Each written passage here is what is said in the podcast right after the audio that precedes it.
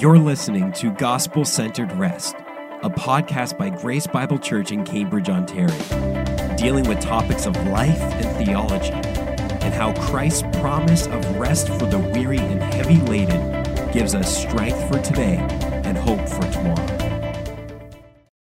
Welcome to Gospel Centered Rest. It is so good to be back with you, David. Yes, welcome back, Tyler. Feels like it's been a long time. Yeah, and uh, we do want to thank Jothan Yes. for helping us out. I'm sure you'll hear from him um, in the future as well. So Definitely Thank you, uh, Jothan. huge asset to have Jothan around help, helping us out. So thank you. Yeah. Thank you very much, Jothan. Well, we're c- continuing this um, this method of of going through what we had talked about on Sunday in the sermon, Mm-hmm. discussing that just a little further in our Gospel Centered Rest podcast. And this past Sunday, we talked about First Peter chapter 3, verses 18 to 22, a reason for the hope that is in us. And we remembered that Peter's talking to these people that are facing some pretty intense suffering, persecution, some difficulties in their life. And he basically says, in this passage, you are blessed. Yeah. Who then will harm you if you are devoted to what is good? I mean, how difficult of a message that is for somebody who is facing suffering and difficulty. So I asked that question, David, how do we interpret this kind of message uh, when we face difficulties Yeah. and suffering? yeah, uh, Peter. What Peter does here, um, I think it's at, at first listen. You are like that is way too much, Peter. Like there is no way that you should be saying to those who are suffering dearly, um, even while they're doing good, that they are in some way blessed. And but that's the that's the power of um, the gospel that it's found in every area of our life. So it's not just found um, in the forgiveness of sins, or it's not just found in family life, or like we saw earlier in First Peter, um, it- before the government or marriage, or when he talks about slavery, but even suffering. And you can tell that um, the gospel is good news when you can say there is a blessing uh, even when you're suffering. And I'll, I'll just so people will people will ask, well, what does that mean practically? Well, what are three things? Um, if you think of three things that uh, go when we're suffering, well, um, we become afraid, or uh, we just lose hope, or we're just going to be crushed. We're not going to. We're going to suffer, and we're going to. We're going to grow more bitter. We're going to grow more um, resentful uh, towards God and towards others. And surprisingly, those are the blessings that are given us. Um, those big fears that we have, actually, what happens is we grow to not be afraid. We become less fearful um, while we go through suffering. I think of some sufferings that people go through, and I think, man, I would just be so afraid to go through that. But they're going through it, and and God has given them grace to grow less afraid, and they become more bold. Um, they grow with more hope, or they they grow with um, a greater character. Like God is just working in their life, so they are um, more like him, more like his character. So I love what Peter does. He we and and the other thing that happens is sometimes when Peter is so shocking, it shocks us, and we say, "Well, I, I don't get that. I don't get how it can be a blessing." And Peter basically says, "Well, maybe you're looking for a blessing in the wrong place. Um, is it not a great blessing that you grow less afraid?" um, that love drives out that fear. Is it not a great blessing that you grow in hope? Like amazing how how people gravitate gravitate towards someone who's filled with hope. Um, all of those things. So so he he brings us to the proper place of of what blessing looks like. And on Sunday, you had mentioned, um, even in verse verse 15, but in your hearts regard Christ, the Lord as holy, ready at any time to give a defense to anyone who asks you for the reason for the hope that is in you. Now, why would he put that there? Yeah. What is that reason? Yeah. I yeah, and and and and to say like we've said this before, you have to work through First Peter one and two to get to chapter three. Right. So this question isn't the first question that's asked in First Peter.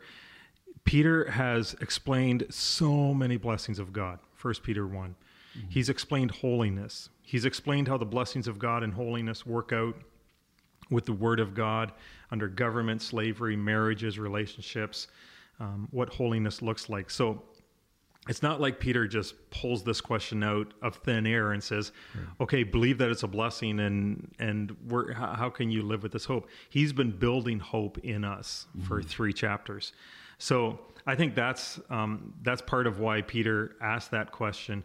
Um, because that is one of the greatest blessings. One of the greatest blessings in suffering is because of the gospel, we actually grow in hope. The very thing that Satan wants to take away from us is the very thing that God preserves, and not just preserves, but flourishes mm-hmm. in, in our hearts. Well, let's let's just take a moment and think about this from two different perspectives. The first is somebody you love and you care deeply for is suffering and is and is hurting, and maybe they just got some bad news or they're really struggling. Uh, how would you then approach this conversation with them? Yeah. Do you come right out of the gate and say, "Listen, you got to see this as a as a great blessing, and you, Yeah. and um, God's going to work good in this"? Do you come with that message right away, or how do you how do you get to that point where you can have that kind of conversation with somebody? Yeah, and and I'll, I'll share a few of my thoughts, but I'd be interested to hear what you have to say as well. Um, I I think Peter is so insightful because he asked the question, Right. and so the first thing that Peter does is he actually listens. Um, and like we just said, it's it's taken Peter three chapters to get up. Like if you could say it like this, it's, it's taken Peter three chapters to get the courage to ask or to ask that question and to answer it. They weren't ready for that in chapter one. They weren't ready for it in chapter two. Now they're finally ready for it in chapter three.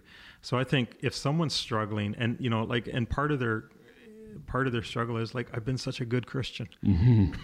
Um, do you know how many times I've gone and fed the poor, or I've spoken up when there's been injustice? I've done all the things that God's required of me, and here I am suffering, or I'm so misunderstood. Um, I'm, I'm trying to do this, and yet people hate me, people slander me, um, or, or people hate the good things, um, the simple things that I'm doing. And so I think just giving people an opportunity to express themselves.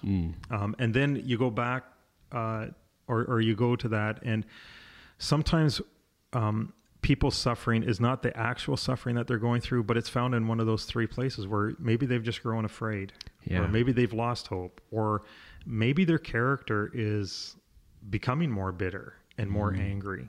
And um, they're also losing that sense of perspective and purpose and purity in their life.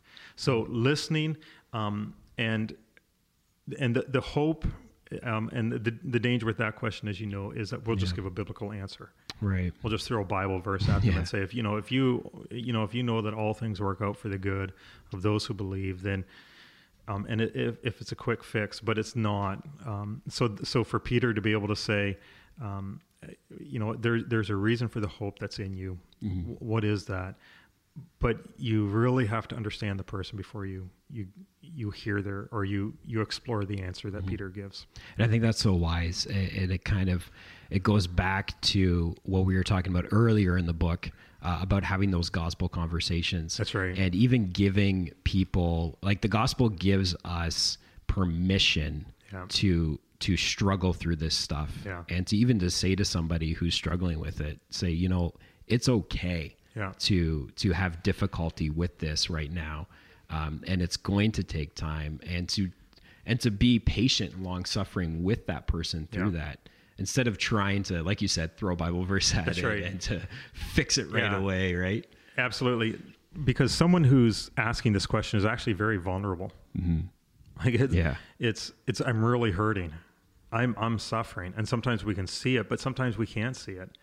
Um, someone in a marriage who is just so misunderstood, like they they are actually seeking to live faithfully in front of their spouse, but their their spouse throws all sorts of stuff at them. Uh, a single person in their friend group. Um, they just they're so they're surrounded by friends but they're so lonely they've been trying to do all of this good and but they're suffering in silence so when somebody we we take it as well it's an apologetic question but it's it mm-hmm. and there are apologetics involved in it but it's very personal. It's very vulnerable. It's saying um, i'm hurting and i thought i was doing a really good job. So i don't i don't know what else to do. Mm-hmm.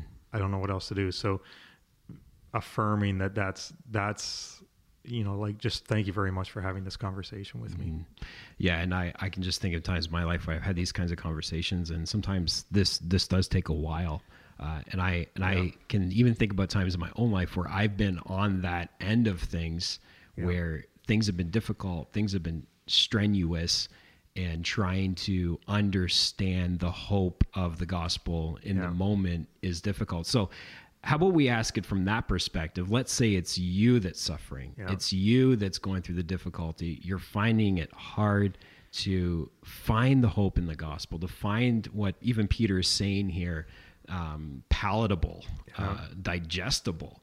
Uh, what would you what would you say to yourself in that moment? Yeah. What do you think is a, is is the best thing for you to say to yourself in that moment? I would I would say the absolute best thing that I would want to hear in that moment is verse eighteen. Hmm because the answer i think the answer to that question is found in verse 18 for christ. In other words the answer is not found in an answer the, fa- the answer is found in a person. So i am bringing myself to christ. Um, everything that christ embodies and it's not jesus it's not lord it's christ. Yeah. um, and christ I, I, think you know maybe uh, saying it this way it's it brings together all of scripture and everything that we know because Jesus was the one who um, was the promised one to come, equipped, um, filled mm-hmm. with the. Holy Spirit, doing all things righteous. Like everything about Christ that we read in Scripture um, is wrapped up in that one word, and all His love and all His care, and He's the one inviting me to ask that question and to explore that question when I'm hurting and. I want to say, God, this is really unfair. This is really unjust um, mm-hmm. how people are treating me. So I think verse 18 is the answer that I'm looking for in its most basic sense. I'm brought to a person, um, and Christ will journey with me um, mm-hmm. as I go through this. And then the rest of the verse is just so it's mm-hmm. it's all the blessings of of that conversation. And I love that that's the same thing that the uh, the writer of Hebrews says in chapter four or ch- chapter four, verse fifteen. Yeah. For we do not have a high priest who is unable to sympathize with our weaknesses, but one who has been tempted in every way as we are, yet without sin. Therefore, let us approach the throne of grace with boldness, so that we may receive mercy and find grace to help us in the time of need. So Jesus suffered um, this life yeah. in such a way that he can actually look at us and say, I understand. Mm-hmm. I've been there. I yeah. suffered this. Uh, I, I, suffered the cross. I suffered this life, and I'm I'm I'm here as your as your advocate, um, as your mediator to um, to give you the strength and to give you the hope that you need. Absolutely, and and that's that's verse eighteen. Um, yeah. and, and Hebrews 4 connects so well with it. Verse mm-hmm. 18 is is Jesus suffered in the flesh. Um, Jesus suffered the, the righteous for the unrighteous. Uh, Jesus suffered for sins once for all. And and and I think that's that's the amazing answer is verse 18 is such spectacular hope because um, it speaks of the victory of Jesus at the resurrection. Yeah. If if we're ever lost and we say, well, there is no hope or I'm losing hope, the answer is found really in one word, in one relationship. The one relationship is Christ. The one word is the resurrection. Hmm. He rose from the dead, and that's why verses 19 through 22 and i understand that there's you know there's there's difficult things to understand but even in yeah. in the difficult things to understand the passage is so clear that jesus won. Amen. G- G- yeah jesus jesus had victory. Um, and not just over um, worldly powers um, and our sins the forgiveness of our sins but all spiritual activity all darkness and and maybe there was a greater sense of it back um, in Peter's day, maybe less of a sense in North America, but there are um, spiritual forces that we don't we don't blame the spiritual forces, but that have influence on us and and over us, and we need to battle that. And Peter already addressed that in a sense in First Peter chapter one with holiness and with praise. Uh, mm-hmm. Praise and holiness go together. So then you and then baptism, like baptism is is a story of hope. Yeah. Uh, so baptism is, um, you know, you think of Noah's day, we're saved from the waters of judgment uh, we're saved through the waters, not the literal waters, but the picture of waters of Jesus um, in his baptism going down, coming up to new life. Um, so we're saved through the waters. And then that saved through the waters is this vast salvation of, um, you know, Jesus reigns and, and rules. So mm-hmm. here you are in First Peter or going through what you're going through. Someone's sitting in a prison. You yeah. hear this read, and it's like, okay, I have a relationship with Christ resurrection and the resurrection power mm-hmm. in me now is I have this hope of belief mm-hmm. that Christ reigns and rules um, over this prison, mm-hmm. over this country, and over all um, spiritual forces. I mean, that's the message of the gospel. That's the message of of the entire Bible, and. I can't help but see the connections between First Peter and the book of Revelation, yeah. where that message is just hashed out even further. Yeah. It's uh, connected even further that there is difficulties, there is um, persecutions, there's tribulations that will face the world, but Christ is reigning and ruling, and it is um, our our responsibility as as Christians and as believers to endure through that and yeah. to put our hope uh, put our hope in Christ, who is reigning, who is ruling. Yeah. Um, so. Yeah, I love. The, yeah, we don't have time to talk about it, but uh, yeah. yeah. it is true. There's First Peter and suffering, and, and even the Book of Revelation. And, and as I think of uh, the Book of Revelation, one of the thing, one of the striking things is, out of the seven churches, yeah, uh, five basically were not doing well. Mm. Um, and so we can read uh, First Peter and say, you know, it, it, it's a time for examination, um, and not just as individuals, but as a church. Uh, we're going through some stuff with COVID, and um, and there's all sorts of responses from all sorts of people as to how we go through this. Um, and some people are, are are really really struggling with this in, in how they in how it relates to them and in how they relate to others. And uh, I think that's that's one of the things I think of connecting Revelation is we often read First Peter in individualistic terms, but mm-hmm. it really is a we're a church family, and we'll see that Lord willing this Sunday. How do we love one another? Yeah. Um, how do we love the, those closest to us? Um, how do we love those who we disagree with? Do we do we just um, you know up and leave in the sense of um, or, or, our hearts grow more bitter or whatever it might be mm-hmm. um, or, or do we patiently love one another through this so um, I, I, love you know revelation and then mm-hmm. as you know revelation goes uh, like it just speaks of um, how uh, the gospel impacts us now through all generations, yes. and basically, it's it's the revelation of Jesus Christ, G- the victory of Jesus Christ. This is this is the unfolding of the victory of Christ throughout the ages, um, until we come to ver- uh, chapters twenty and twenty one that speak of the new heavens and Amen. the new earth. Amen. So, well, thank good. you, David. Thank you, Tyler.